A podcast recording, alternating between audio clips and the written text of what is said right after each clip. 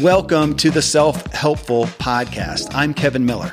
I hunt for the latest and greatest authors and experts in self help and ask them the in depth questions I'm curious about for my own growth. I bring these conversation series to you so we can learn and grow together. In this episode, we all wake up every day, we participate in what we feel is simply our reality, right?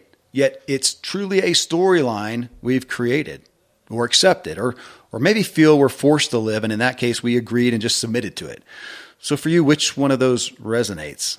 And this is not some hoodoo guru motivational look at this that life is just some make believe and we simply decide to have it be something else better all of a sudden. That's kind of offensive. But it is interesting how we live our daily lives and then something happens like marriage, children, getting hired or fired from a job, an injury, or even a windfall of money, and our story totally changes. If that's the case, can't we not only do things to change our stories for the better, but can we also even just change our perspectives of our stories right away and make things better right away? So I have with me here in this episode Kindra Hall. Kindra is the she's A best-selling author and the former chief storytelling officer of Success Magazine. Her work and research teaches individuals and brands to harness and leverage the power of their stories. Her first book, Stories That Stick, debuted at number two on the Wall Street Journal bestseller list. Forbes said it may be the most valuable business book that you read. Inc.com said her newest book, which we're talking about today, Choose Your Story, Change Your Life, is the business book you need to read in 2022. I, however, read the book. Again, it's called Choose Your Story, Change Your Life. You can get it anywhere. I felt it was a must have conversation for all of us, any striving, aspiring person. And what follows is my actually my longest interview to date because the topics were just so profoundly important. We just kept on going. I felt it was necessary. You can find Kindra's book again anywhere. You can connect with her at kindrahall.com. And if you find value from this self helpful podcast, this episode, subscribe, leave a review about the episode. Best of all, you're going to hear some things that you're going to want to talk with some other people about. It'll benefit you both. You can find me always on social media or my website, kevinmiller.co. So, next up, Kindra Hall, and really a nitty gritty discussion on what power we have to revise the story we are living in.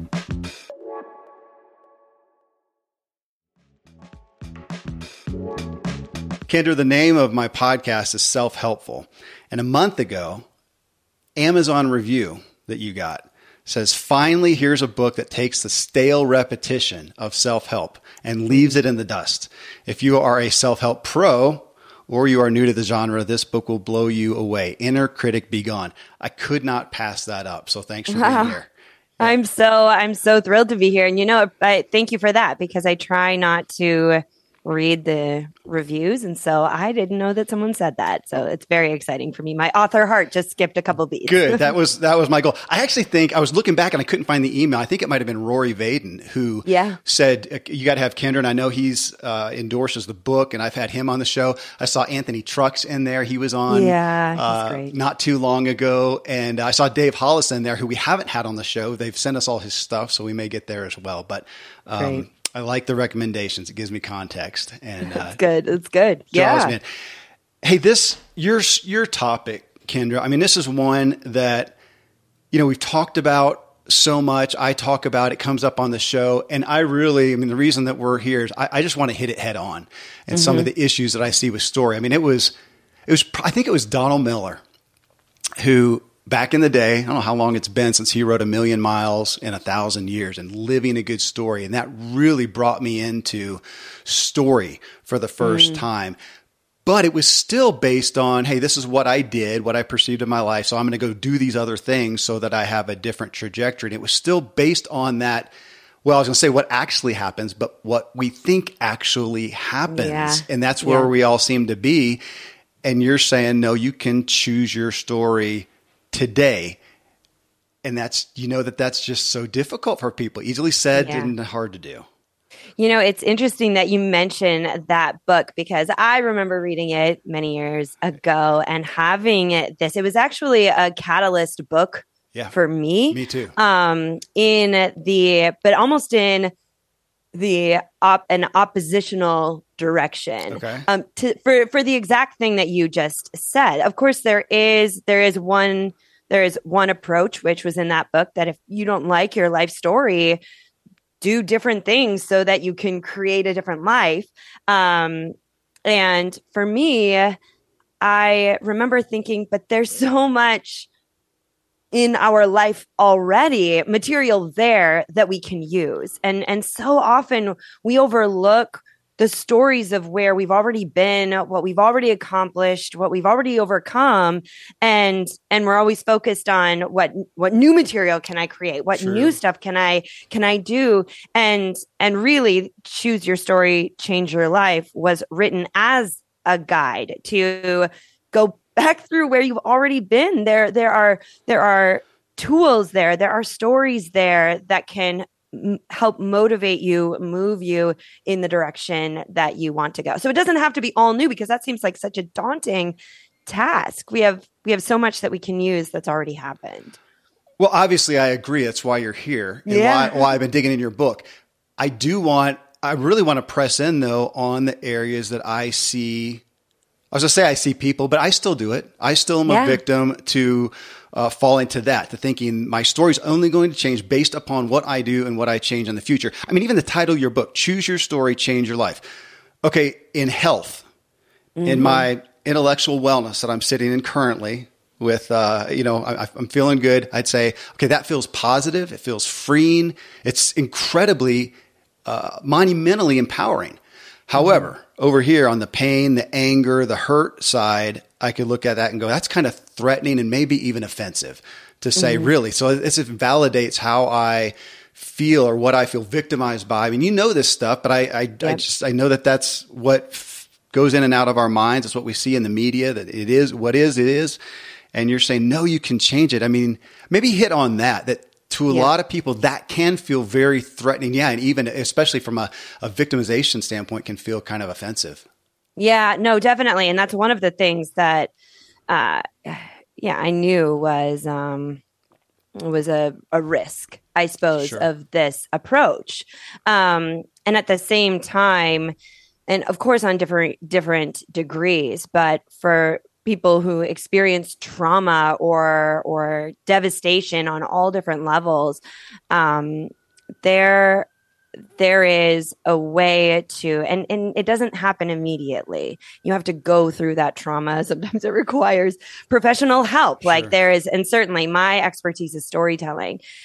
And some of the most um, empowering inspiring people that i've known are the ones who took those traumas and used those stories as look at what i've already been through look at what I can overcome and use those as the building blocks for going forward. Um, and and how when you are ready for that, uh, how empowering that really can be.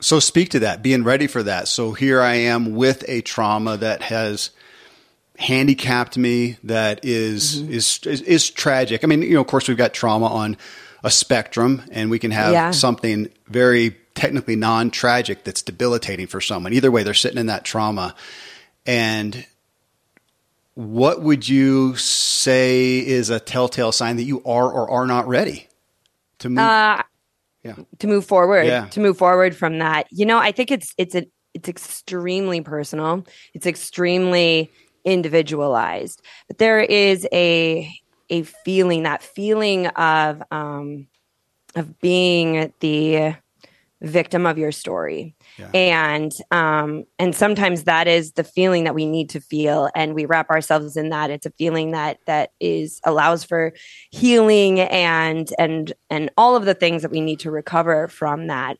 Um but when the point comes when you're ready for the next thing when you're ready to move next forward up over whatever that is then that is a symbol to you. That's a signal to say okay how can i look at what is what pieces of this trauma, what pieces of this story are keeping me where I am, and what pieces of it can I use, even if they're fragments, to uh, move me forward.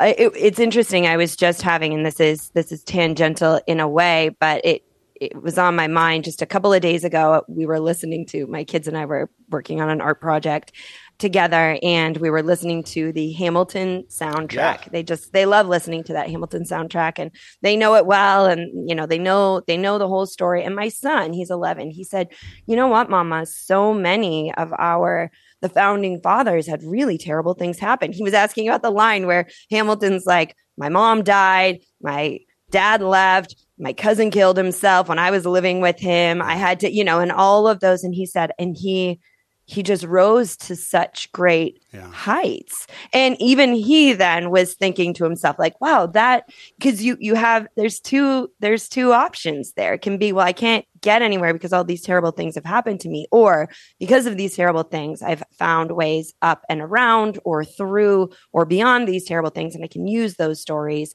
to keep me going in the right direction I like how you said pieces of that because if we look at these, let's look at just baseline, you know, traumas that somebody was neglected, abused, you know, orphaned, they were poor, they were bullied, they were raped, they were cheated on, whatever it is. I mean, those things happened. And I, you know, you do a great job i feel like in the book of you're not saying to take that and oh make something nice out of that. Yeah no. But the pieces of it to say okay that was terrible that was horrific i would never wish that on anyone i wish it didn't happen to me but what from that can i use? Is that fair? It's elementary but yep exactly yeah. No that's ex- that's exactly it. We have this uh i found that you know there's this belief that to overcome a really big to put it in very basic terms yeah. uh, really big negative story.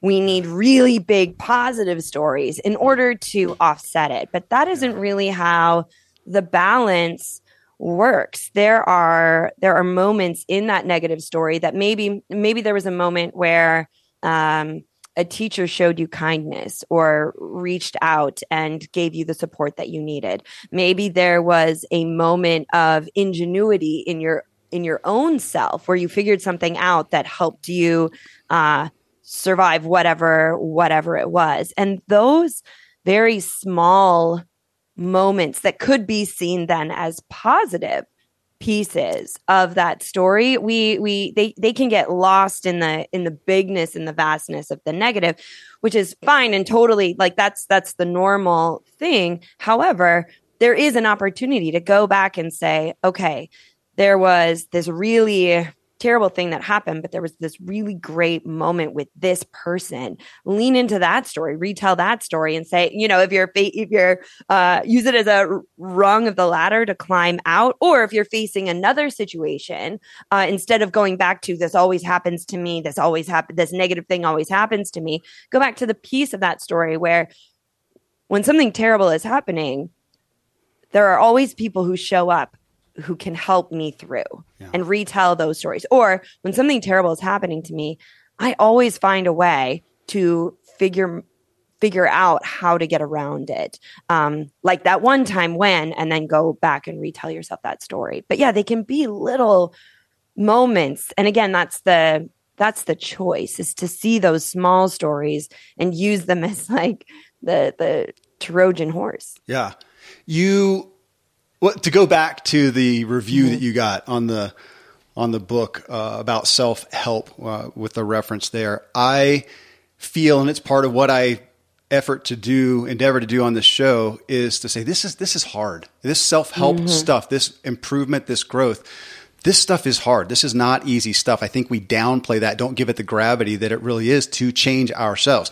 And in regards to that, Kindra, you said, I think you used the word repetition. So when we take this again, this trauma, this negative thing, this something holding us back, limiting us, limiting beliefs, that kind of deal, and look at, okay, I need to retrain, reprogram, uh, retell that story. Talk to us about that process. You said something to the yeah. effect of repetition. This is not something that you're going to do, and tomorrow morning you're going to wake up and man, I got a new story.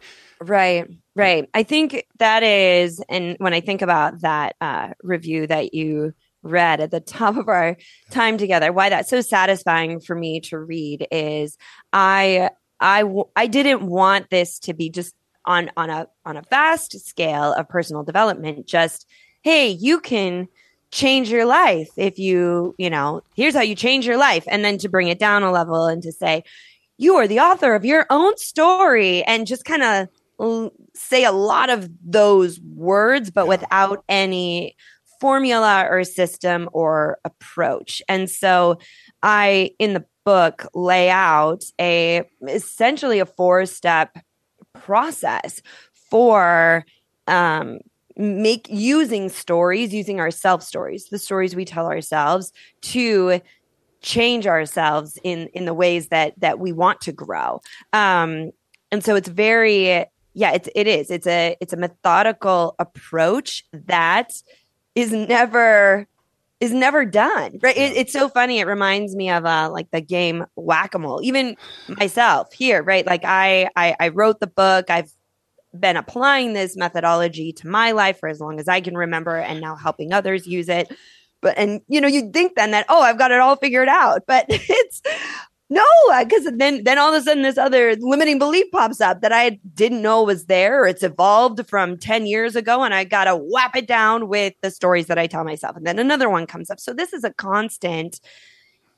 When you say repetition, I think any growth, because growth by definition is active right it, it's progress it keeps happening um and so working with your stories is is going to continue to be an act that you need to participate in. I I absolutely love the whack a mole analogy. Uh, as my dad, it's my dad's favorite game, but but it is great. It speaks to that.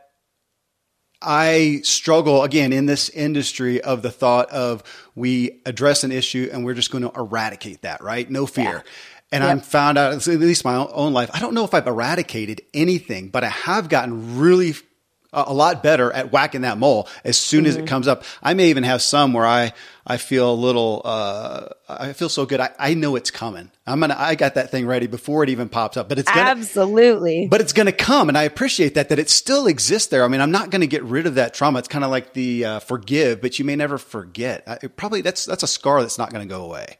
Yeah. And it's, and it's good. Uh, it's good to know your stories and it's good to know what those limiting beliefs are. And just over time, you will get better at whacking the mole right so so i had a a, a limiting belief that uh, that i write about in the book um that that I I know so I, I, have many many but one that I always struggle with is or that I struggled with for a really long time was related to imposter syndrome. Yeah. And in particular, which I think many people struggle with, and in particular, the physical manifestation of it before I would give a keynote speech. Now, keep in mind a little bit of background. I was on the speech team as a child. Like I have mm. been speaking my in like 30 years. Um for exactly 30 years. So this is not this is not something I'm new at. I am in no way an imposter at it. I've spoken competitively. I've spoken for many many audiences for many different um of many different sizes and many different industries. Like this is something I am extremely good at. And yet, for a long time, every time I'd be standing backstage about to go on stage to give my presentation, my keynote. Uh, sometimes it was days leading up to it. Sometimes it was weeks leading up to a particular keynote I would go into. And I knew it was so um, dramatic that my husband, when it was days or weeks leading up, he would say, Oh, okay, we're going into the dark place. Uh, because I would just crumble from the inside out with um, that, that inner critic of, You don't belong there. You don't have anything to offer them. Who do you think you are? This is, they're going to see right through you. And my area of expertise, of course, is storytelling. So I was always talking to audiences about storytelling in business. And despite the fact that I'd been doing that for years, that I had the research that this was, it was really debilitating to the point where I almost thought I should quit my job because I was so hmm. miserable. Um, now, keep in mind, this is a job I am extremely good at. This is a job I was meant to I made it up myself. Like I created my dream yeah. job. I was really good at it and I wanted to quit. And it was all because of um a, an inner critic that was allowed to run rampant. And so I used self stories to silence that critic and make it so that the imposter syndrome really had no power over me anymore. And it required repetition. It required so I had a few chosen chosen stories. We can we can talk about that more in depth if you'd like. But I would tell myself those stories every time in the hotel room before going over down to the ballroom, before going backstage, right before I went on stage. I was telling myself these stories that helped silence the inner chatter of you don't belong here, who do you think you are, and made it so that I could step onto the stage not in misery. Now, that being said, um, I remember coming back. So I got I really got that under control for I, I got that under control. But then I remember coming back to in-person keynote events after you know, right. a year and a half off of doing it virtually. And suddenly my inner critic, a, a mole that I had already whacked into submission, saw an opportunity. And it came back and said, You don't know how to do it on stage anymore. You don't know what you're, you're not the sit. You're only good if you're sitting in your studio filming it from behind a computer screen. And I was, I was shocked that my inner critic had the audacity mm. to come back with that same thing. And so, so I was ready for it. I have a big event coming up uh, in just a few weeks that is an international event, and almost I would say 95% of the audience doesn't speak English. So I will be hmm. translated. And I have an old story of another time where I went into an audience that didn't speak English and it just wasn't, it didn't click. And so, of course, my inner critic's like, you're gonna you're gonna bomb. This is gonna be terrible. But like you said i knew that was coming. And so i went the extra mile to talk to the uh, event coordinators to to to make sure that my content was set up for success for that audience. Because i knew that that that inner critic that story was going to come back to get me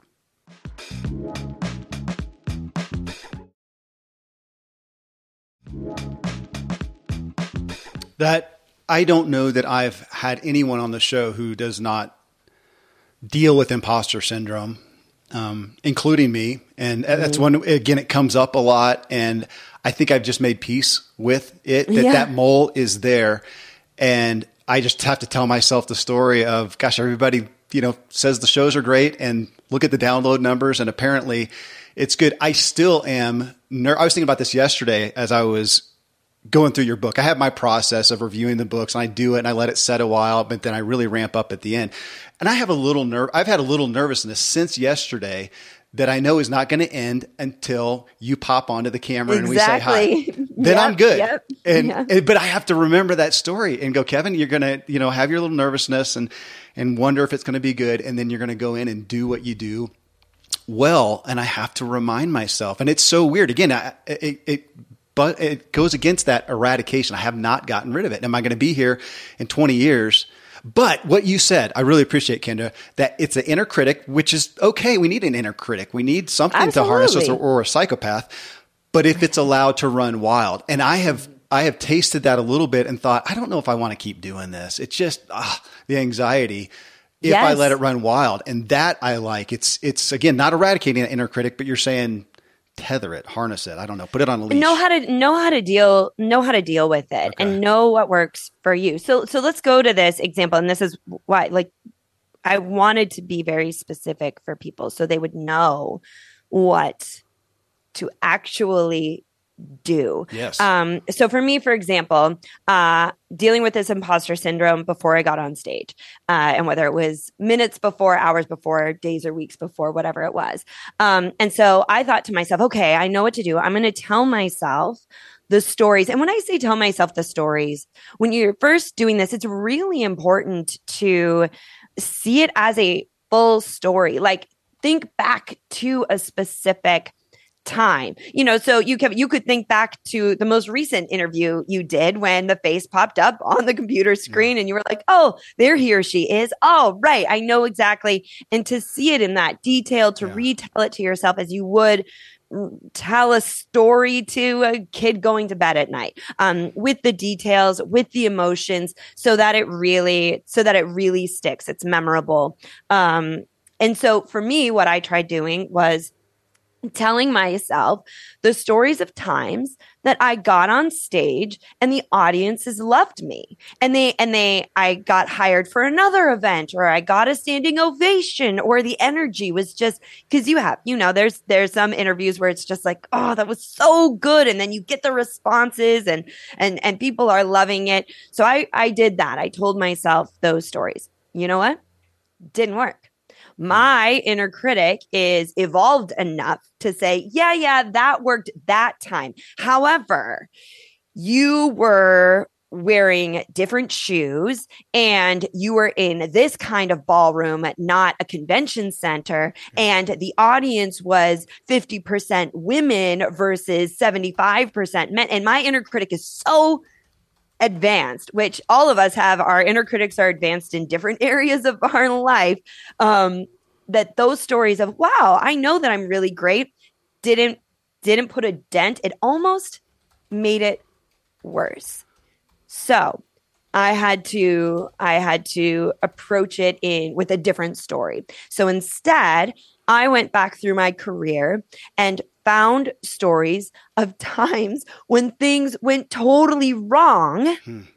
and I still nailed it. So I have a story of a time that I woke up at like 3 a.m. the morning before a huge keynote with a brand new agent. I needed to, there were a lot of people I needed to impress. And it was my first time speaking for a tech company.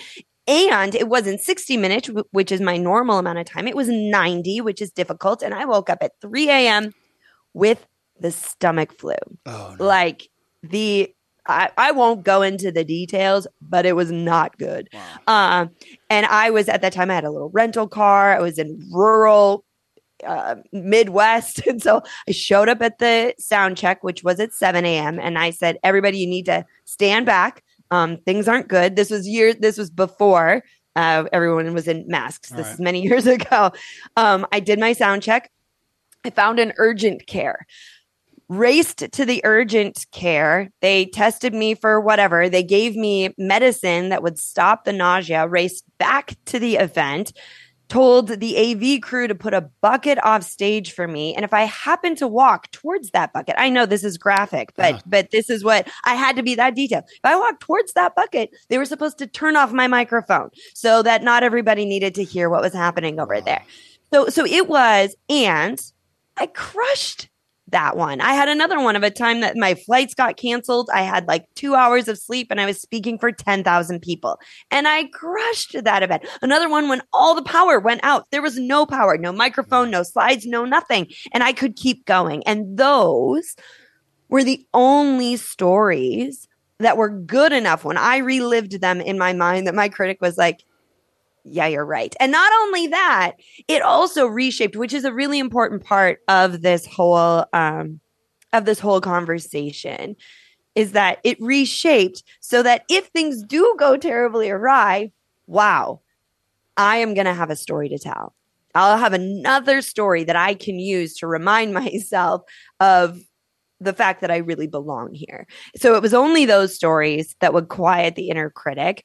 Um, and knowing that about yourself, trying a few stories on for size is a really important part of of defeating yeah. uh, that that that loud voice in your head. I've never thought of it. Uh, thank you. That was worth the price of admission. We can go. We can go now. Seriously, I, I, do the opposite. And You look at yeah when things go right, and you have me thinking about. So I, I was a pro cyclist, and I had a race in Cincinnati, Ohio and uh, forgot my shoes at the hotel. Uh, the sponsors put us up at a hotel, forgot my shoes. And uh, I don't know why. I guess there wasn't anybody there to go get them. Anyways, I jumped in the car, raced back. This is before cell phones and all that jazz, so okay, you can't talk yeah. to people. Got back and walked onto the course with my bike in front of the start line with my teammates trying to hold off the start of the race. And I got my shoes on. We started, and I won the race off the front solo. And I've never thought about anchoring to that as opposed to when I feel prepared, when the warm up went well, and even now. And uh, that's an interesting. That's we can all do that. Well, and and to and and to, you don't have to get don't get tripped up either in the fact that well that was about cycling. No, no, no.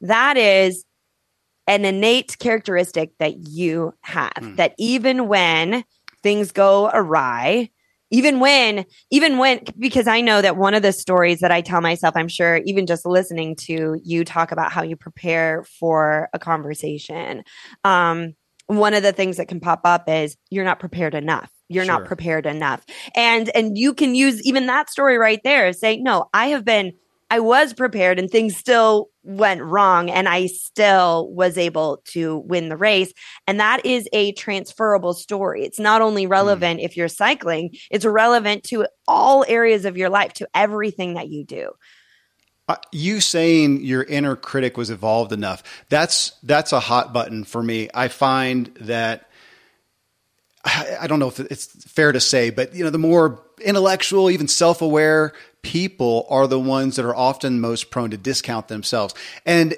yet i find it's not that they're negative it's just they're, they're smart they're smart mm-hmm. enough to go mm-hmm. yeah but this could happen. So they're good at planning. They're good at looking out for what could go wrong. And they do that and discount themselves. Meanwhile, somebody who may not be as self aware just goes along and paints a good story and goes and does it.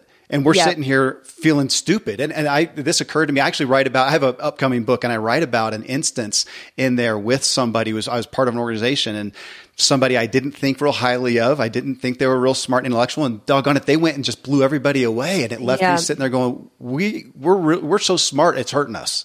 Yeah. yeah. Yep.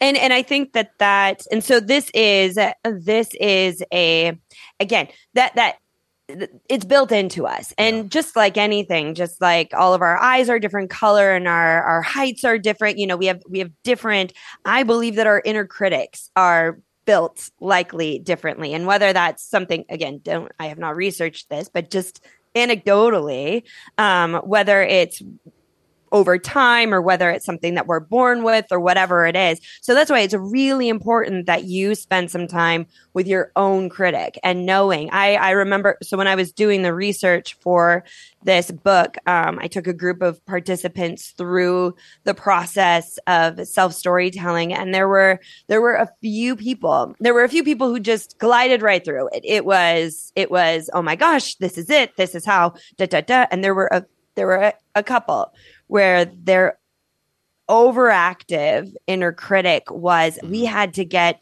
really uh, we, we had to we had to use our our conscious intelligent brain to outsmart a very intelligent inner critic exactly what you're saying and um and there were moments in that process where it almost felt impossible. Yeah. Uh, but then once you get it, once they got it, it was, and this is part of the reason where, um, where like future storytelling, uh, or, or someone will, I've been asked a lot. Okay, so I want to choose a better story. Can I visualize one? Mm-hmm. Right? Can I can I make one up? Yes. And that is a very if you're struggling with an inner critic on of any scale of uh, of criticalness, um, that is a very advanced technique because the inner like if i try to write a if i try to write a, a forward fictional visualized story that i'm going to retell to myself I know my inner critic's like, uh, uh, uh, that hasn't happened yet. No, no, no, that isn't, that isn't true. Um, so that's why I spend most of my self story going back through actual events, stories, experiences from my life that my inner critic can't disagree with. It, it was there for those moments too. Um, so yeah, it, it helps to, you know, fact is, often more powerful, more interesting than fiction is what the is how the quote goes. So mm-hmm. to lean into that. I mean, you make a big I don't not a big statement, but just a profound one that our stories determine the results we get in life. That is a very daunting statement that the stories because the stories and this, this is back to just base level elementary stuff, but we I'm blown away with myself and with my experience of others that we honestly believe the stories that we write. Mm-hmm. So X happened. Often not an objective reality, rarely probably an objective reality. Or, or maybe it is. There was a car yeah. wreck, but yeah. it was a wreck that kept you from tumbling off a cliff if you wouldn't have had the right, whatever it is. Yeah. It's not, you know, so so seldom an objective reality and yet X happened well, let's go to your let's go to your yeah. graph.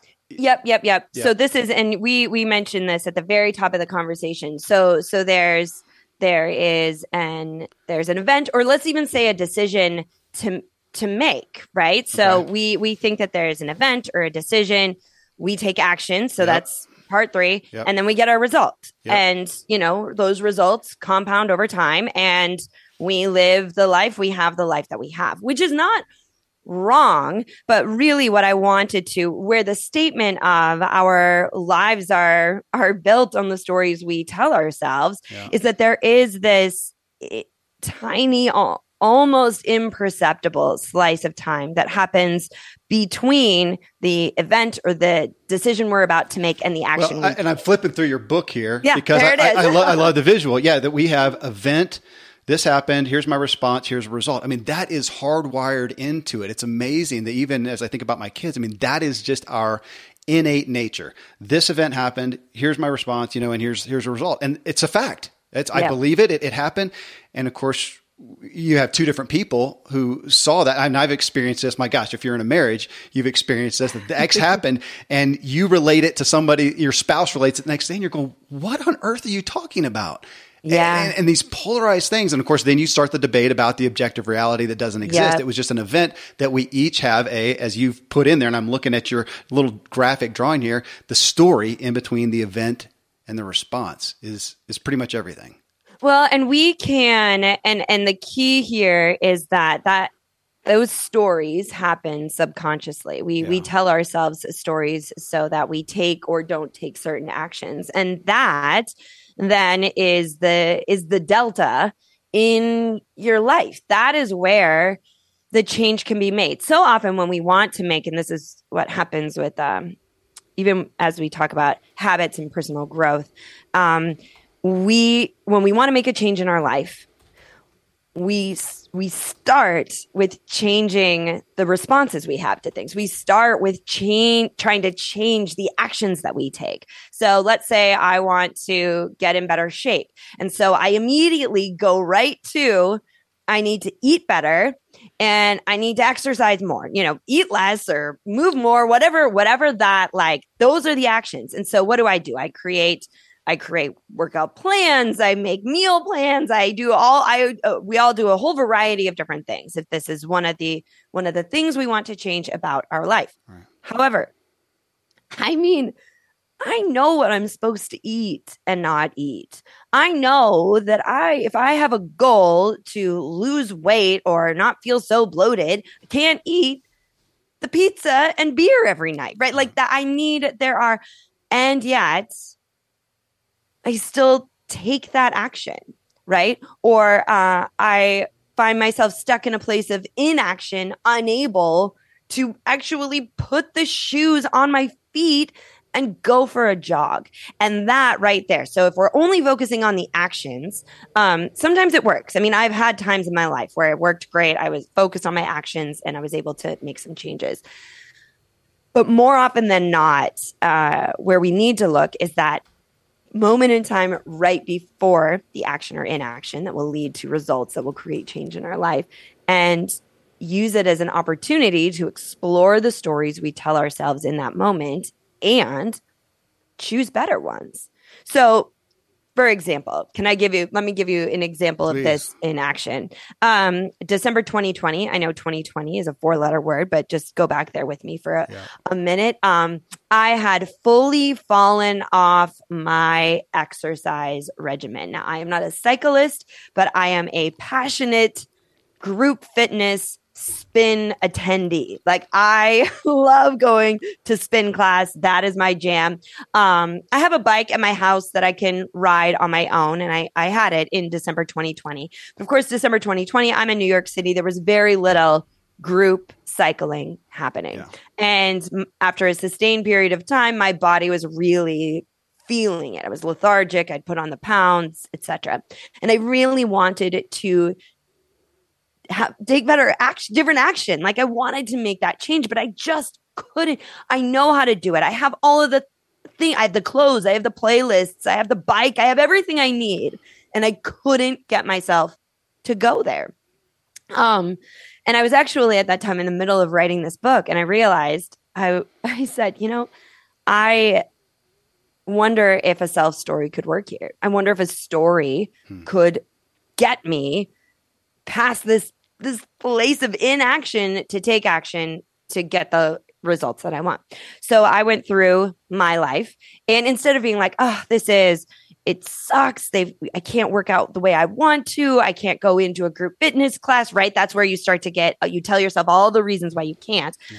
I instead decided to take a different strategy, which was to tell myself stories of other times in my life where I had kept the promise to myself to exercise and how great that felt. Mm-hmm. Um, and there were a few moments, I mean, there have been many moments, one, but a few that really stood out to me. One was several springs ago, we went to a friend's wedding.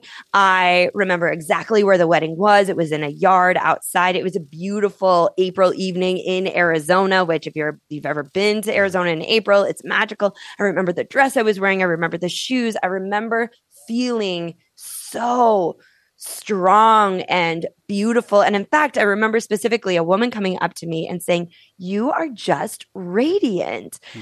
And and even just retelling myself that story, I felt this like I can feel it now as I say it. There was like a physical response to it, like goosebumps on my arms. I had another story that I told myself, and then and then one um final story was it was back many years ago when I was in graduate school and I was about to go on a first date with a kid I called Pool Boy. He had a real name, but I only called him Pool Boy.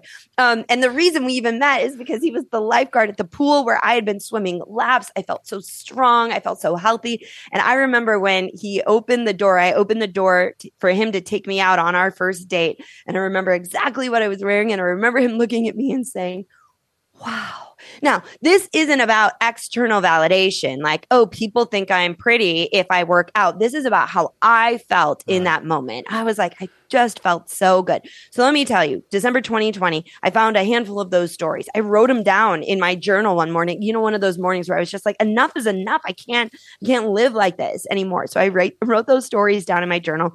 One of the stories I had was like, well, I need to be here for my kids. No, I gave my kid, I told my kids, I'm like, I'm going outside to ride the bicycle unless somebody is bleeding or choking. And then I said, no, you know what? Don't even eat. Just don't eat anything for the next 45 minutes. Play your video games. I'm going out on my bicycle and I'm going to ride. And I did. It was those stories that made me feel such a way that made me take the action. And that was the beginning of me regaining control of my physical health uh, after 2020.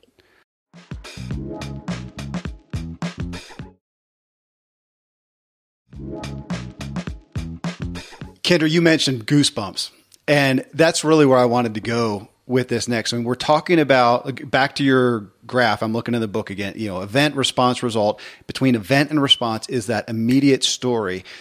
And as I have been studying the book and, and your message here, thinking it's it's this is my emotional response. So mm-hmm. this thing, this event happened, and before my action that I actually take, I have this emotion. And and to be candid, and my listeners know that that's this is where I'm in my own therapy is dealing with emotions that I actually have them. I always have, even though I have not paid attention to them. So mm. it's an mm. acute place right now of going, okay, this just happened, and looking at myself and going, wow, here's this emotion. What do I do with that? Part of my therapy was getting Brene Brown's new book, yes. Atlas of the Heart, where she has yes. 87 emotions, you know, and I'm familiar with one pretty much. right. Right. And lo- so right. looking at that and going, okay, we have this, and, and, to that degree, as I'm reading your message again in, in here, thinking, man, we are all programmed. Go back to, I mentioned spouses, that this mm-hmm. event happens. We both have an innate wiring, programming, whatever, an emotional setup that's going to respond to what happens. When that kid uh, gets injured, you know, mine from a sports background maybe may think cool, man. He's really in it. First blood, you know? And my wife is terrified. And it's an emotional response. It's preset there. So this this event happens and we already have a pathway that's wired to take us down this way if we don't stop and go, okay, wait, and deal with that emotion. Is that I see you thinking. Oh my gosh. Yeah, I'm thinking because you just ripped uh, uh, something wide open in me where it, it's just so that's where I'm talking about these um that this self storytelling is a an ongoing process. Yeah. So you're absolutely right. It's about that emotional response and and identifying that and then deciding whether or not uh you want to shift the emotions that you have. So I literally just this is the the example that you gave right there is you and, and physical pain for your children, right? right? And how you're like, oh man, that's great, and how your wife is terrified. And so just yesterday, um, my kids got bicycles. We we had moved to New York City 4 years ago, so it's been 4 years since either of them have been on a bike. My son had learned how to ride a bike, my daughter hadn't. Hmm. And so my son was remember you know getting on a it's like riding a bike and he was able to get on. Um, my daughter was learning and I couldn't do it. Uh, I had to walk away. I because like the this this fear of them falling, of them scraping their knees, and um and my husband is like so he's the one that does the bike riding. He's the one that even takes them to playgrounds. I hate going to playgrounds, and and it's just something that in our marriage we've let be. Uh, it's something that I've let be. I haven't. It's not something that I've tackled until you said that right there because I remember yesterday. I went back to the house. Um, and I thought to myself, it was just a it was a whisper on the wind. So I didn't even really to say I thought to myself is is giving it too much weight. Uh, it was a whisper on the wind hmm. that I let go because I didn't want to deal with it. That said, I wish I could be there watching my daughter learn hmm. something new on her like learn how to ride a bike. I wish i could be there but but it went away and it, i'm so bogged down in these emotions about not wanting to see them have physical pain. And so yeah.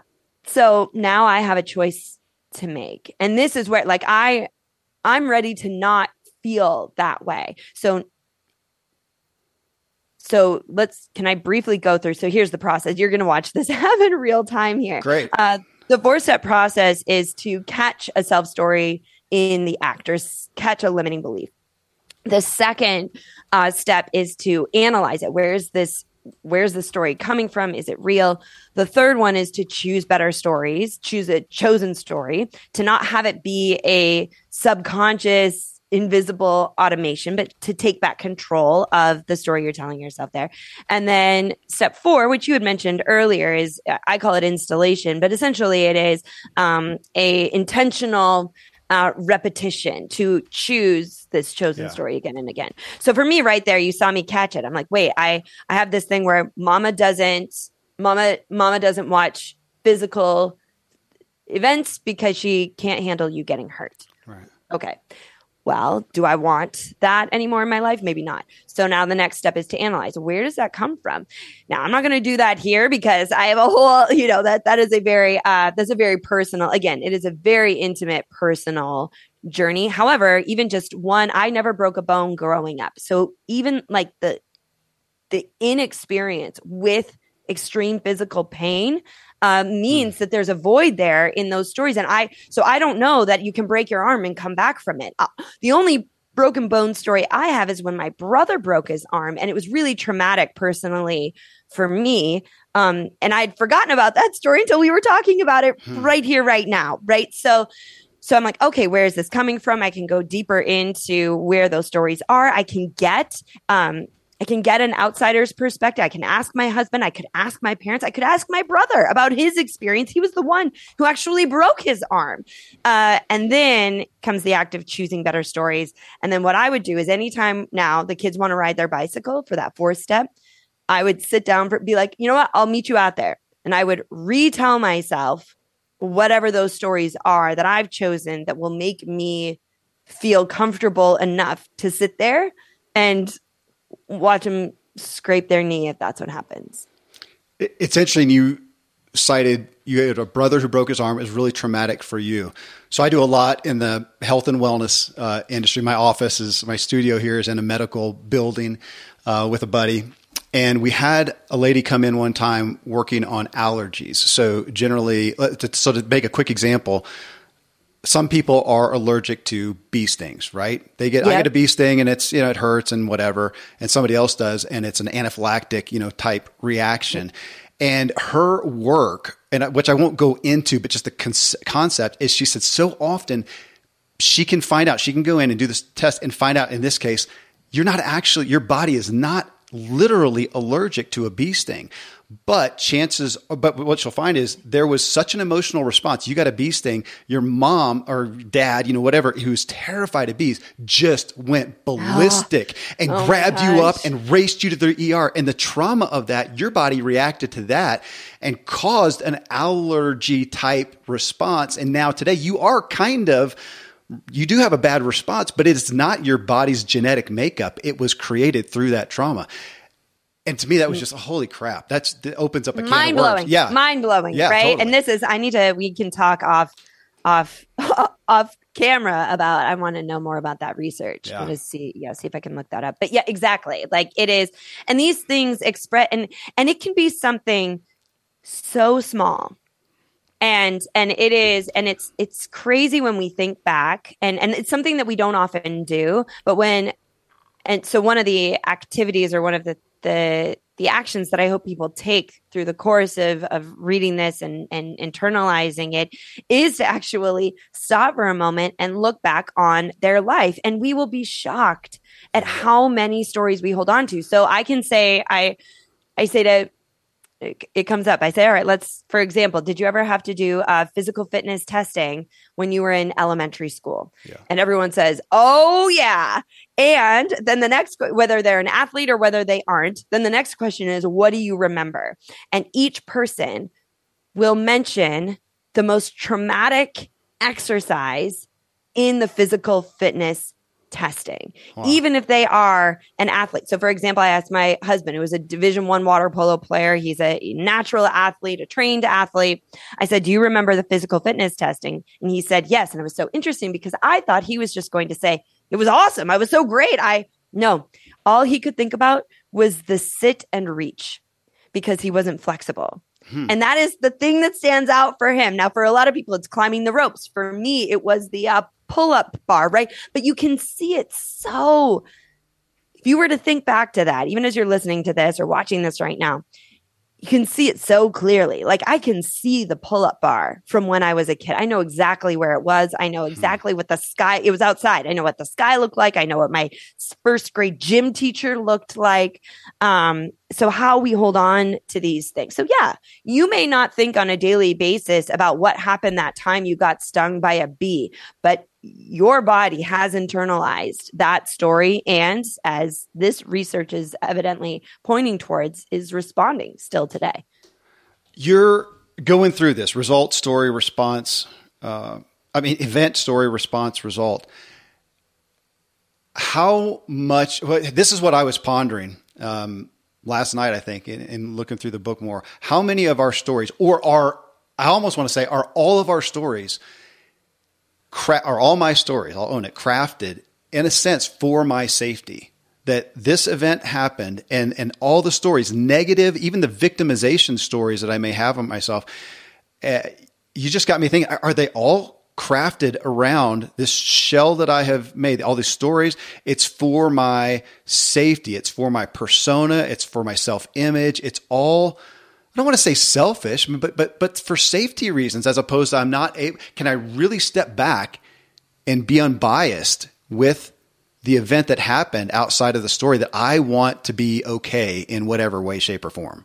I mean, this is make no mistake. This is our biological programming, yeah. right? Like our ability to tell stories as humans are what is responsible for the fact that our species evolved the way that they did. Now, we often think about that as the stories we tell outwardly, but it's also the stories we tell ourselves. And the entire goal of each one of us individually as a human is to, on a biological level, is to live to see another sunrise. Yeah.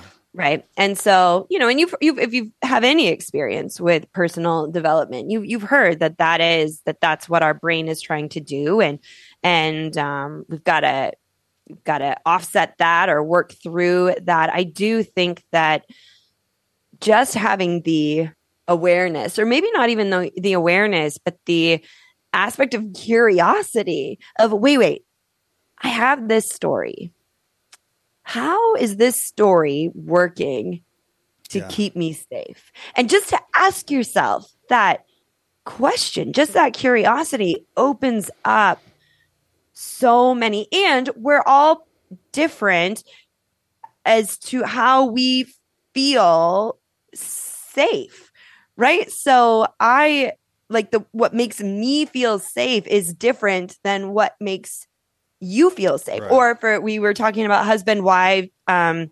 relationships. My money is a big story. So in the book, which uh, I'm, I'm, sure you know, I categorize the third part of it is how do our self stories.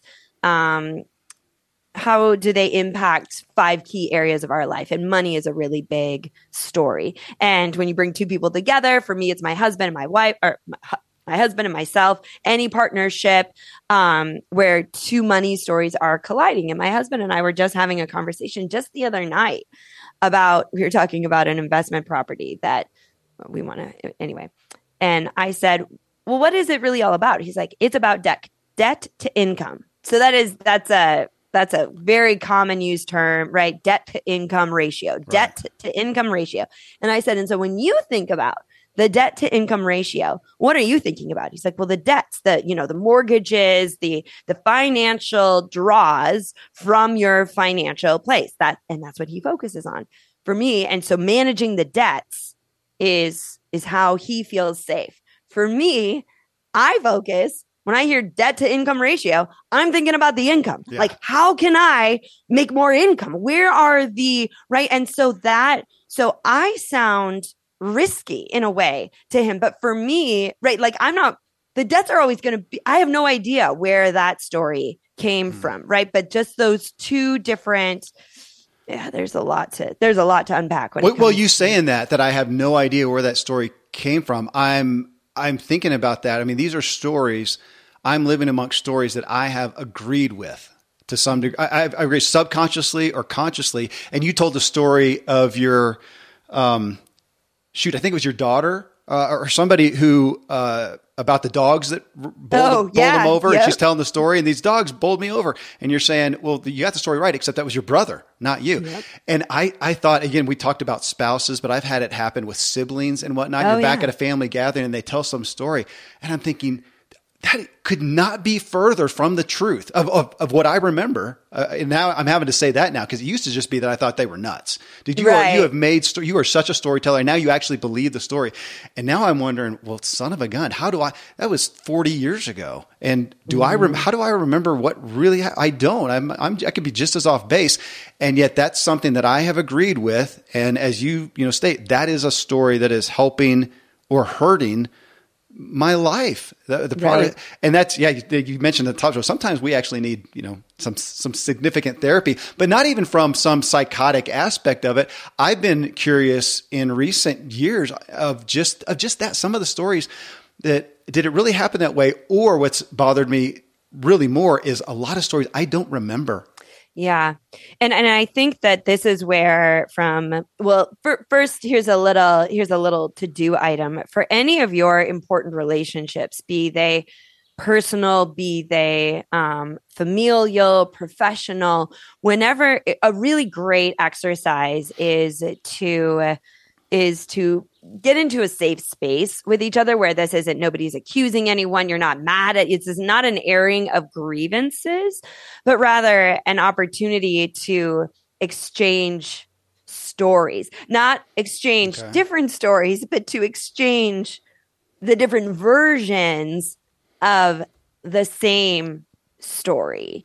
And and how um and and it, it, it takes some art and finesse right to it, and self-awareness to say wow i thought it was this way and you are crazy uh, instead of that to say whoa okay this is your per, this is your story and this is my story. They're the same story. What can we take? What can we learn? Or if for nothing else to understand that that's where they're coming from with that story.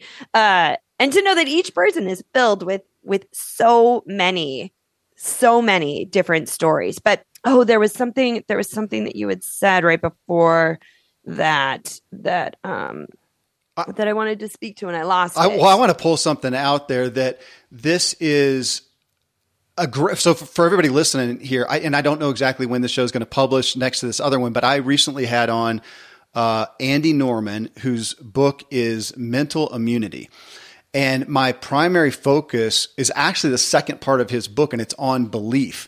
And to me, it's a great tie in to everybody who's going to hear this podcast, read the book, a great tie in because he's taken to task our beliefs and how so many of our beliefs are not an unbiased belief. It's not fact. It's not an objective reality, but it's a belief. And we have kind of go into the safety aspect. We have attached it to our self image, which mm-hmm. is at a height with, say, religion or politics, where we're, we're generally off the farm in looking at an objective reality because this thing is tied to me and to mm-hmm. to be able to to in humility really to take it and put it on the table and be willing mm-hmm. to sift it out that's a big deal and it feels like so much a part of this story if i'm going to look at the stories of my life be aware of them and have them open for maybe a reinterpretation i gotta we're in deep water yeah and and and i think that that is we I hear the phrase thrown along around a lot, or see it as a quote on Instagram or something that says "own your story," yeah. which you know can be taken a, a, lot of different ways. But I think a really important, as we're talking about this right here, is there is power to owning your story for better or worse, and to say, well, you know, this is this is how I experienced that story. This is how this story has influenced my life, my decisions. This is the holes in that story. Here's how another it's not uh it's not it's not going to fit together like pieces in a puzzle. It's more like one of those um like a 3D, you know, it's not a 2D puzzle that you just put them all together. It's more like 3D fitting it together and there's a lot more movement and uh well I know that book that you mentioned was mental immunity, but I think there's it's flexibility yeah. as well. Let me, as a as a, a bit of an anchor here, to real quick. I'd love to hear you. I'm curious to have you address that we are all today. You know, whenever people hear this, but for us, here we are today. We can look at the headlines, the media, the social media, the stuff that we can't not see and not be privy to to some degree, and the we are hearing stories, um, mm-hmm. and it's been more and more acute to me that mm-hmm. as we've had some of these significant things like COVID and, and mm-hmm. race mm-hmm. and gender and whatever things happen, that we have people out here on the front lines, lives devoted to really seeking out truths and and goods and rights. And we have those people now, and that's a finite amount of people. All the rest of us are in here hearing not really what these people are finding out, but the people who are paid to shout and fight the loudest. It's like a lawyer battle. And that's what we're hearing. So we are hearing these stories. If I look at CNN or Fox News or USA Today, I or social media, I am hearing stories that I have no idea how far removed from the facts are. And yet we all have this again, this belief that, oh my gosh, the world, America's going to hell in a handbasket, or man, we're prospering and everything's great and nobody can prove much anything, and we have to deal with these stories and decide how we're going to respond, what we're going to agree with. Mm-hmm. I, I think it becomes even more challenging too, because in this this uh, we have this sense that that we have because we have so much at our fingertips yeah. uh, i feel like there is this sense that we know we know we know all there is to know as soon as we know it um, and i use the word that's a great line know almost as a you know as a in quotation. Quotes, yeah. Um, and so then we're supposed to we're supposed to form our opinion and we're supposed to whatever yep, it is. absolutely. Um so a few things that so as a as a storyteller both an outward storyteller because i you know i teach people to share their stories. And and now with this book the workings of the inner story there is power to know. And this isn't it's not an insult. It's it's not a it's not a criticism. But it's it is all a story. And so to know that you're knowing that you're hearing a story and it's not a lie that doesn't make it a lie right? Like uh, we've been talking this whole time using the word story and never once has it been that's a lie that's untrue it's it is what it is. So so there's a lot of power knowing that it is a story. And to just then pause for a moment and say i wonder i wonder the other parts of this story or if i were to hear this story from just slightly turned from this angle, what would it sound like? Or slightly turned from this angle, what would it sound like?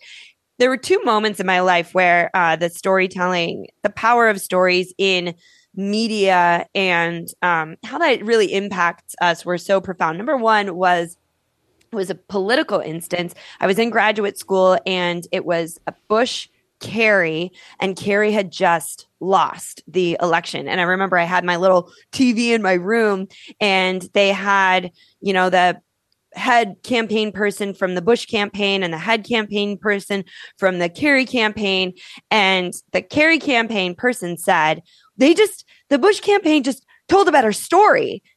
And I was like, yes. Yeah. well, I don't understand how you don't see that like that they're that and and we need to be telling now it is my strong belief that the stories you're telling should be true. They should come from a place of honesty and goodness and and that is you know there's multiple sides to that as well. But yes it is about the it is about the story because the stories stories are the most powerful force as humans that we have. I will i will say that.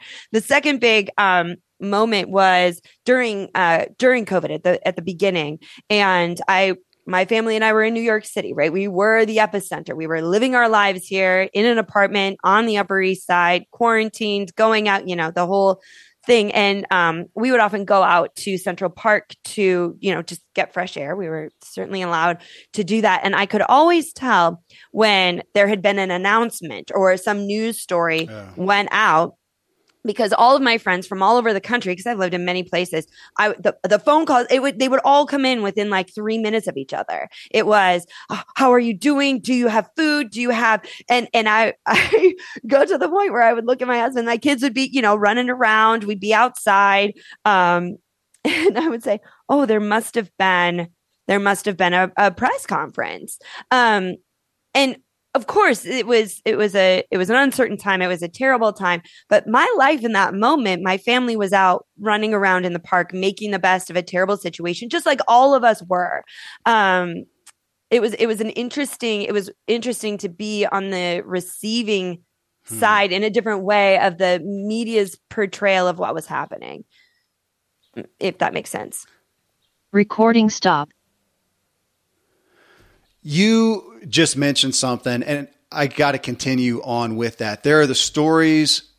We're talking about the stories that we have that we've agreed with, that we've engaged, we've embraced. We're talking about the stories that are out there in the media, and we've got to. I, you know this really well, and I want you to speak to it. How many of the stories that we are living that are not ours, that are mm-hmm. the, we could easily go to the expectations, you know, of, of, parents and the exposure of our upbringing and whatnot, and how many stories. I think I'm continue to be surprised at how many stories I was given by other people that I just agreed with. And it's made me really sensitive. We've talked about parenting and, and kids to the stories I'm giving my kids, even to the point now of I'm really grateful for the opportunity with my, my more adult kids to say, look, guys, you have lived under my story. I don't know how to not do that. The best I can do really is just to tell you, you've been living under my story.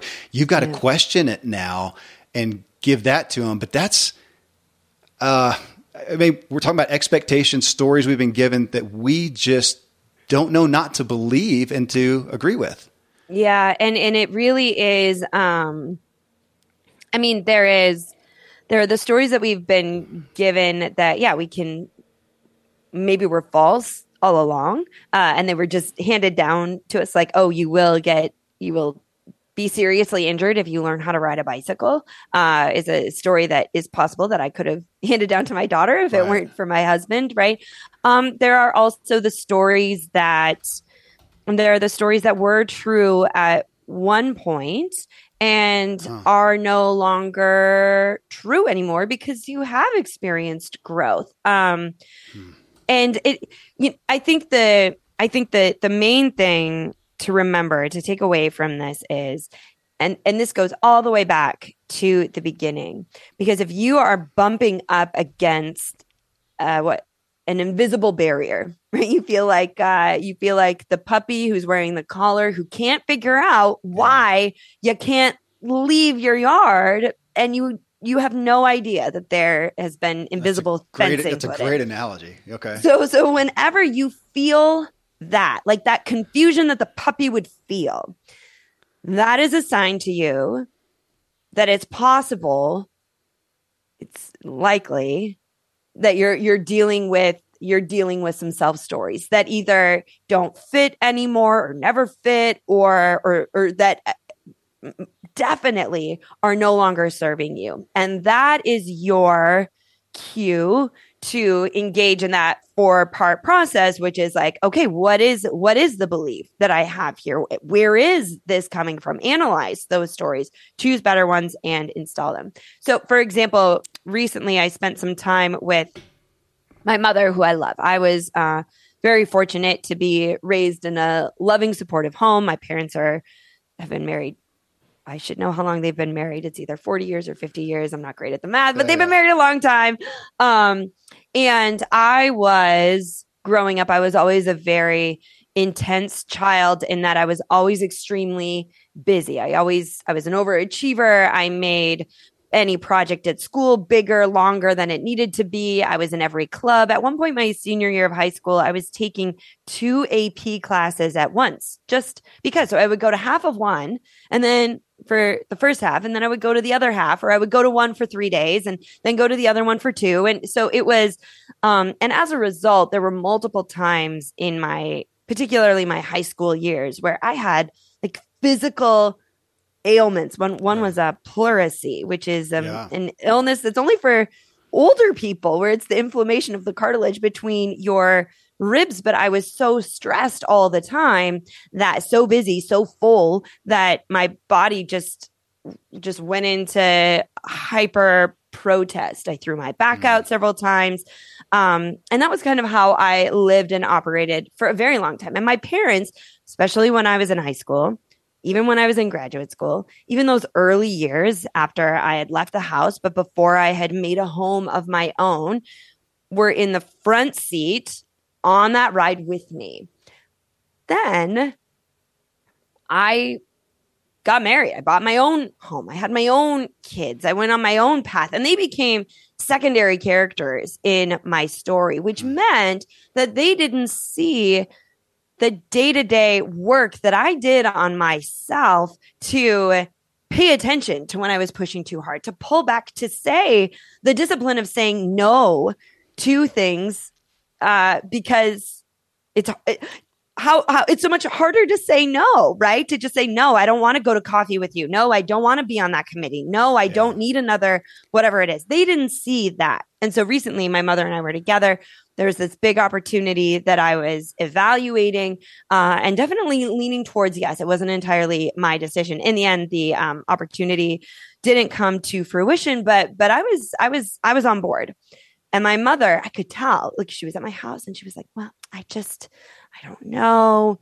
You always push yourself. I don't want you to push yourself so hard that then, you know, the big one comes. And I'm like, big one, what? Like I get up, have a heart attack. Like, what are you saying about this? And I was feeling that, um, like I was angry. I was frustrated. I was like, what?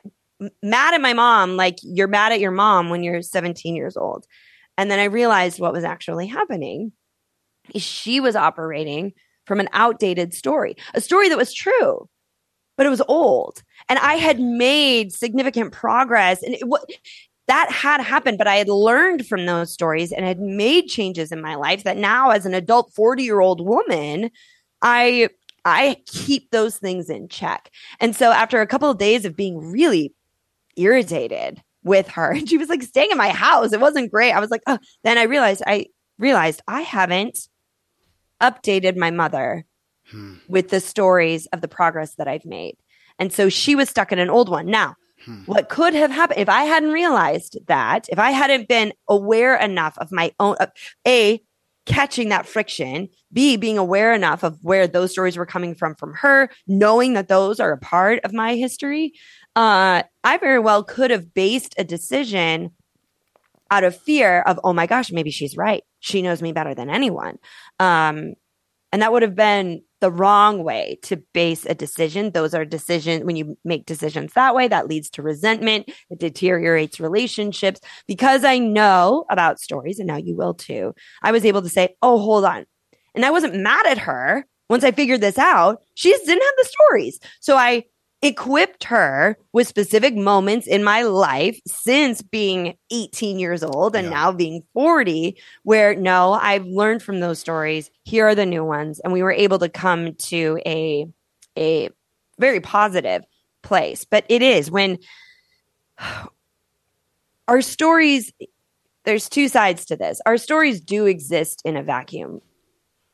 You are your stories. Like there there is a very and I said it right at the beginning, it is very personal. It is yeah. very individualized. It is very intimate. There's no one else who in the world, it's, it, I would say more unique than a fingerprint or, or a snowflake or whatever you want is like the grains of sand. Each one of us are so unique in the stories that this, our bodies, our minds hold. So it is very much yours. And at the same time, it can't exist in a vacuum. Our stories are also woven into the people who have been in our lives, the places that we've lived, the things that we've done. And so balancing those two truths that are completely oppositional is is one of the reasons that it's it is kind of challenging but also really exciting.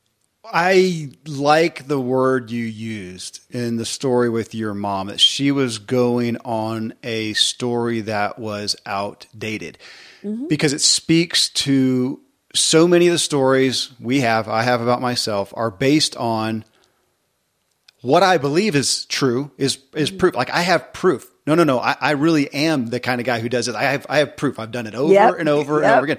And and to some degree, it's really hard to paint that differently because I actually did that. I'm, I'm not a no regrets type person. I have plenty of things that even if I've redeemed them, I, I wouldn't go back and do that again because that hurts somebody. I, I, have a regret. Yes. So I have proof that I have done this. But could it be outdated or can I what you got me to thinking was, can I just decide I'm going to outdate that sucker and yep. and not do that? And it, so again, it's not discounting the past. It's not doing the Pollyanna type thing and no. trying to just oh paint that it was nice because it wasn't. But I can outdate that, and I also like that you made the effort. You cared enough for the integrity of the relationship to share that with your mother. How relevant would that be for a lot of us to not? Go on her misinformation, but also to care enough about the relationship to say, look, I'm, I've changed or I am changing or I'm endeavoring to change with that story. I want to outdate that or it is outdated. That feels palatable. Like I, I can digest that. Well, and, and here's the thing, you can't change a person, right? So like I can't I can't, I can, all I can do, you know, you can lead a horse to water. You can't yeah. make them drink. I can just give her the stories. It's entirely possible that she, and she's my mother. Here's the thing again, go back to the stories that we default to. Sometimes we don't even recognize, as you were saying, our own updates, right? Because the story we default to is the one that is going to keep us the safest. So it is the one that's going to, is going to, like, if we've updated and now we can do this thing and this thing and this thing, our our humanness wants to keep us safe. So it's going to keep bringing you back until you physically retrain it or, or psychologically retrain it to adopt and refer to the updated one. The thing is, but with giving those stories to my mother, for example, in this situation, she may or may not update her story of me. Um, and it could be frustrating in the future to be like, I gave you those stories. Come yeah. on, update it. But this update has happened for me over the course of decades. Yeah. I can't necessarily expect that. So think about this from an interpersonal, as you said, you value the relationship enough. In doing this, I can also allow for grace and to say, yeah. because so where where relationships really fall apart is that you're mad at yourself for for allowing their story to still have power over you. But Mhm. once I figured that out, hers that story had no more power. I was like, "Oh, I get it. I see where this is coming from." Okay. And she cares about me. But should we run into that challenge again as it's known to do in relationships? I it doesn't have to destroy us. I can approach that with grace and I don't even have to say it. I can just say in my own head, ah, there it is. It's that outdoor dated story again. She's so sweet. She's so precious. And, you know, offer it up and move on with my life without having it uh, tear the relationship apart. Well, okay, on that outdated story too, uh, you have me thinking about. There's some stories I need to give. I just the experience. Maybe it was. Maybe it was an objective reality. Maybe it literally was. I literally experienced it. That is really what happened. But could I give it another chance? Uh, I was uh, reading the book somewhere. I was thinking about with kids or with people. No, it was my kids. They were just with friends who don't eat vegetables. They just. I said, "Did what did you have?" He said, "They just they're never there." Not even like salad. They had one once, but nobody ate it but us. And I'm going, really? And it got me thinking about this story that let's take Brussels sprouts and asparagus, right? The ugly stepchildren of, of all vegetables. Yeah. And how many people, I, you- you're not a fan. I know. Okay, I hold, can't. stick the with, asparagus thing, I just can't do it. it is a little, it can be, well, hold on. Here's my story. Here's my story. Kindra. Okay. You okay, ready? Yeah. Yeah. Yeah. how many people have made that decision off the church potluck or the family Thanksgiving or whatever, and the Brussels sprouts and asparagus were, were horrific. They were slimy. They were bland. They were whatever. Oh, yeah. Now, let me make you some Brussels sprouts and asparagus. If you ever come to Colorado, let me make you some. And, uh, or, or I've got multiple people and give it another chance. But how often can we apply that to life? We had this experience. What you experienced was legit. And if you experience it again, it'll be the same again and you won't like it. But can you experience it a different way? And okay. Yeah, I, I think that there. So first of all, in my defense, I love asparagus going in. I struggle with asparagus going out. It just makes pee smell. Oh, it's I'm sorry. disgusting. It is. It's so that's the only disgusting. thing. Uh, That's, my that's the- problem with asparagus. I just like so That's- so now I just like hold my breath when I go to the bathroom. and yeah, I drink lots of water to. and it's fine. But so that's I mean Uh, lots of bodily As a guy, I try to do it outside. Yeah, I there can. you okay. Yeah, well, well, that would sorry. you would be in Colorado. That might be okay. Here Yeah. in the city, that would be a problem. I'd be You the would- guy in the corner next to the pub. you would. like, you no, would. Officer, I- I'm not drunk. It's just I asparagus. think I, it's just asparagus. Nobody wants this. And then, he, and then you get even more trouble because even the officer would be like, "Dude, now the whole Yeah, neighborhood's gonna that's smell." terrible. Okay, that's fair. So, but yeah. So here's here's the reality. If there is, so you, you know me, I'm the storyteller, so I'm going to use a story. If if there is a if there's a story that you have that um, is holding you back, and and it's time to retest it, right? Whether it's yeah. broccoli, Brussels sprouts, asparagus. For me, it was skiing. Now I can't remember. It's likely that I told this story in the book, but I went on one ski trip in fourth grade and I went with my dad. He was a chaperone and he was su- supposed to be teaching me to ski and it was terrible. It was a terrible, terrible experience. Uh, which I, many fathers and daughters, I'm sure have had wonderful teaching to ski experiences. And I'm sure many, equally as many have had terrible ones. That's what I did. And so a story was born that, oh, you hate skiing. And, and I believe that story. He believed that story. It was just so fourth grade. And then, um, and then I met my husband. He, he loves to ski. He grew up skiing. We got invited to go on a ski trip. Um, and he was like, well, I said, no, I hate to ski. And he said, when was, when have you ever gone skiing? I'm like, I went in fourth grade and I hated it. And he's like, uh, I don't think so. That's not going to cut it. Uh, you got to come skiing with us. So I went skiing and I did lessons and I really enjoyed the lessons. So I was like, oh, okay, that was great. But that was pretty much the extent of it. And then we went skiing again a couple of years later with family. And I'm like, okay, I'll try to, I'll try this again. And I, this time I did a lesson the first half of the day and then I went skiing the second half. I was going down the hill and I can do it. I'm an athletic enough person. Like I can ski. It's, it's fine. I was going down the hill and, I, and all these people are like whizzing by me. It was so, it was, uh, not Colorado. It was, um, Utah. It was Park City. Yeah. And people were just, they were flying, but there was, it was just chaos. And going down the hill, I can do it. I'm like, I just don't like this. I, this is not fun for me. Like, I just, I do not want to be here right now. And and then you add into it like it's expensive. Spe- skiing's expensive. It's so much work. And Yeah. for me, it was just not worth it. And so and so I came to the same conclusion. I don't like skiing. However, it was there were so many holes in that old story um, that it was, and it was important that I explored to see if I could update it because that's what my what Michael said to me. He's like, "No, I, our family is going to go on ski trips, and you just can't say no. I don't ski because that one time in fourth grade. Yeah. But then after several opportunities for a new story, I just learned, you know what? I don't love I don't love skiing. And maybe if we go, I'll take a lesson for half the day and then spend the other half of the day in the in the lodge and be perfectly happy with it. So it it is possible that Yeah. you have stories, you test them and the stories stick. They they remain true and then that's but you can even tell as I tell this story. There's no um and that was the responses that I got from people after going through this process is they said life just felt smoother. Yeah. There was less of the um angst, the uh tension, right? Because I'm like, yeah, you know what? I don't like skiing. And I can just say it with a smile on my face instead of no, I don't like skiing. Uh that defensiveness that comes with with untested stories. No, I, I love that. The spirit behind it. That again, if we look at those things, how many things have I agreed with based on that one negative experience or, or whatnot?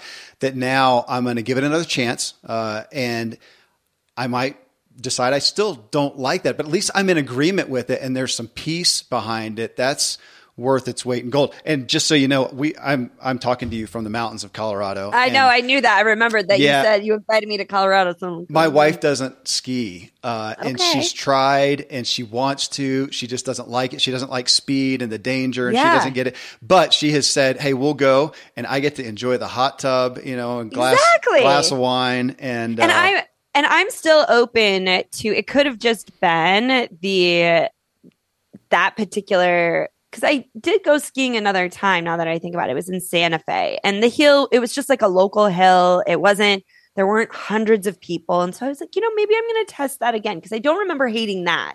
yeah. Um so I could try it again, but maybe it kind of depends on the environment as well. Like a quieter place versus yeah, there's lots of activities, you know. yeah, If- if- exactly. yeah, if Why? a- Why? well, I mean, So I, I do want I do want to hit. I keep trying to anchor it, but there's just there's just too much. Um, on our propensity, you talk to this a lot. It comes up in the this is a self help show, so it comes up a lot. But just to hit on how much of our stories are weighted by influenced by flavored by our negativity bias and you talked about you know you work in the media if it bleeds it leads has existed forever uh, it Yeah. always has always will and as much as you want to be a good guy i, I do have uh, a, a tab on my browser for it's i think it's like the good news media and i'll Yeah. go there and it's just good news but it's kind of it's not real impacting stuff it's sweet stuff if you're going to go to the main media, social media, if it bleeds, it leads. It's always going to be that way. And to think about that, you got me just considering again how much of my story, you know, we have those stats that 80% of our thoughts are negative. Yeah. Be that as it may, it, it does seem to hold court yep. with the most gravity. And even just you giving us that awareness that the majority of your stories do, I, what's the way to say it? Have a negative anchor. I mean, it's just what Yeah, grabs our emotions. yeah they are again we are we are programmed to be safe. And so your brain is going to catalog and bring to the surface more frequently negative experiences. And, and it could be something as as small that's i told you at the beginning i don't read the i don't read the reviews on the book Right. um, because I know well enough that there could be, you know, 500 five star, oh my gosh, this book changed my life, and two reviews that are that are like I I tore it up and used it to cook roast marshmallows or even worse or whatever it was. And the Yeah. two negative reviews are going to be the two that I remember. I, I got two one star scathing reviews for the podcast on Apple Podcasts uh, last month. Uh, lot, lots of great ones, but I couldn't tell you So- what the great ones say. So that's just so. Yeah. I mean, maybe on a day where I want to, but see, I don't need to go to the comments section to know to improve my writing. I have people who I trust, Mm. um, who are who I can send my writing to, like on the next book, and say, "Hey, what do you think of this?" Who who have written books before, or who have done a lot of reading, or are experts in this field, who will give me um, the feedback. But but back to the original the original question. Yes, so this is our brains are programmed to pay more attention to negative because we we learn more from negative experiences. They we um we can take more away. They just hold more weight, which is fine. And and I think that especially you know if you're someone and if you're listening to this now or watching this now, certainly you're you're into this. Um personal development, we can really beat ourselves up about the fact that we only listen to the negative. Uh, I could beat myself up about the fact that I don't read my reviews because I don't want to read the negative ones and be like, I need to have a thicker skin. Mm. I should. And so, so knowing, knowing that our stories shape so much of of our actions and therefore our results and therefore our lives. Um, give yourself don't beat yourself up about the fact that you pay attention to the negative stories more just give yourself a nod that hey you're it means you're a human bravo however what that what that knowledge then does show us is that we have to put additional effort into which is the whole reason i wrote the book the whole reason i did the research we have to put additional effort into seeking out the positive stories. Uh, I see this a lot with people in um, myself included, people who are personal, who are growth oriented. And there's the old phrase, don't focus on the successes of yesterday. Don't tell me about, you know, don't tell me about the successes of yesterday. What are you going to do tomorrow? Which is valid. You can't, you know, you need to be thinking about tomorrow. But if you never swear that becomes extremely detrimental, if you never pay attention, if you never celebrate, if you never revisit, if you never write down, if you never retell even yourself the stories of your successes, the positive things that have happened to you, you're they're already more likely to be forgotten. You will never hear from them again, right? So we have to reorient, refocus our energy to go back and look at the successes that we've had, the the challenges we've overcome, and I'm even talking about in the the smallest the smallest moments. So for example, there is a um New York City right now. It's it's it's no so we can look at this in a different way, like a very uh a concrete way. Haha, concrete jungle Concrete. no no pun intended but in new york city it's no surprise we do have a crime we do have a crime issue. Uh, i don't spend much time on the media but i spend a lot of time walking the streets and the streets are a little bit different as are the subways. And um, we recently we were taking our kids somewhere. We took the subway because that's the best mode of transportation in so many instances. And there was just a really sketchy scary guy on the subway and it was kind of it was an un, you know uncomfortable situation. We got the kids off. We decided to take a different car. Anyway. Um but i know that that one negative story experience on the subway will stick with and it wasn't even terrible but it was just bad enough hmm that that is what my kids will remember. Mhm. That is what they'll think about. That is what will shape their decision about their experience uh, with New York City in the subway. And so hmm it was shaping mine. And so I made an additional effort then to pay attention to moments on the subway, which are most of them where someone is being helpful, where someone is being kind. Like just later that day, we had to take the train back up and uh, we're like running to catch the door. I'm a mom, I've got two kids, and this guy like saw us trying to squeeze in before the doors closed and he like pushed a bunch of people back a little bit so we could jump on. There was another time where I was trying to figure out if a train was going uptown or downtown. And I could just pop my head in the car and being like, Are you going up or down? And they're like, Downtown. I'm like, Thanks, I got to get uptown over here. Like these moments of people helping each other and showing kindness, there are so many more of them. But my brain will focus on that one, Yeah. right? That one negative one. And so whether it's the subway or whether it's entrepreneurial endeavors or whether it's relationships, it does require knowing what you know about your brain. It does require that you, because remember, the stories you tell yourself are going to influence the actions you take, which will affect the results that you get, which will impact the life that you have. It's going to require that you spend more time on the positive ones, seek them out, retell yourself the small ones when they happen. Um, that's the lesson to take away from. And I'm there. thinking, and as I'm sitting here as you're talking, Kindra, and I'm thinking about the air, different areas of my life as you go through in the book that there are areas of my life something bad happens and man i can just brush by it no big deal i'm here i'm st- i'm mr perseverant discipline you know whatever and yet in the other areas of my life where i am less secure i am so prone to take that negative thing and go I'm out, man. That happened. Yeah. Never a subway again. And it's Yep. that absolution. And I see that. And yet we want to classify somebody as as doing that or not and i'm looking at my own life and go man there's some areas where i am not that at all i am mr Yeah. perseverance i can blow it off and go in this area but over here man i am weak little church mouse and i'm gonna i'm so have that propensity to make that absolution and you know what you mentioned about it made me think of Rick Hanson. I don't know if you know Rick Hanson. He wrote the book. Hardwiring Happiness. And a big, his primary took takeaway I took from it, you know, we talk about gratitude journals and a lot of those things, but is can I take that positive thing and go, oh yeah, that's that's awesome, and go, wait, stop. Let's sit in this. I got to sit in this for 60 seconds. Or I, one of the kids was yelling the other day, you got to come see the sunset. And I just, in the moment, I just didn't want to. And I'm thinking, that's the dumbest thing. What was I doing? Go out there and look where we live and revel it and revel, in it. But I don't tend to do that. And yet we do it on the negative. I replay that a thousand times.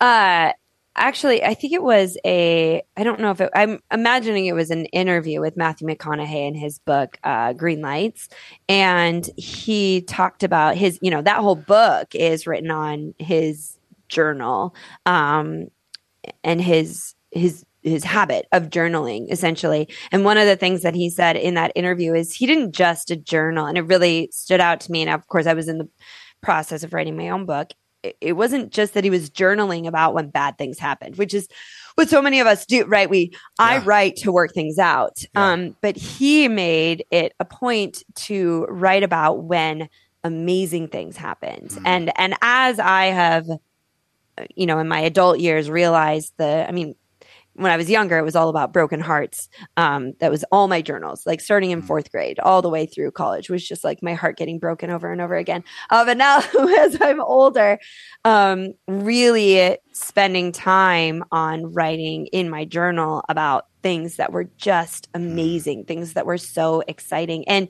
and I also use Instagram. I use social media um, as a diary of sorts to write down. So even today, so I wrote a little story. I was walking to, I had an appointment to get to. So I walked to Second Avenue. I had to get down south. Second Avenue goes south. I was standing on the corner, and apparently I was in some like taxi cab desert. There was not a cab for, I stood there for 10 minutes. I was going to be late for my appointment. I was so frustrated. And you could just, you know, I got that visible, like, oh, what am I going to do? I don't want to open an app to call an Uber because as soon as I do that, then a cab's going to pull up. Then I've got to pay, then I pay for both. Like, what am I? And I was just so, and all of a sudden, this guy in a delivery truck just makes, because I'm standing right on the corner, makes a turn. He's turning left and he's, so his face is like right by my face. And he says, they need to call you a limousine. Beautiful. And he just keeps driving because he's doing his own thing, you know, because he could tell, he knows it's the body language of a New Yorker in a cab desert, can't Yeah. get a ride. And he's like, Yeah. they need to call you a limousine.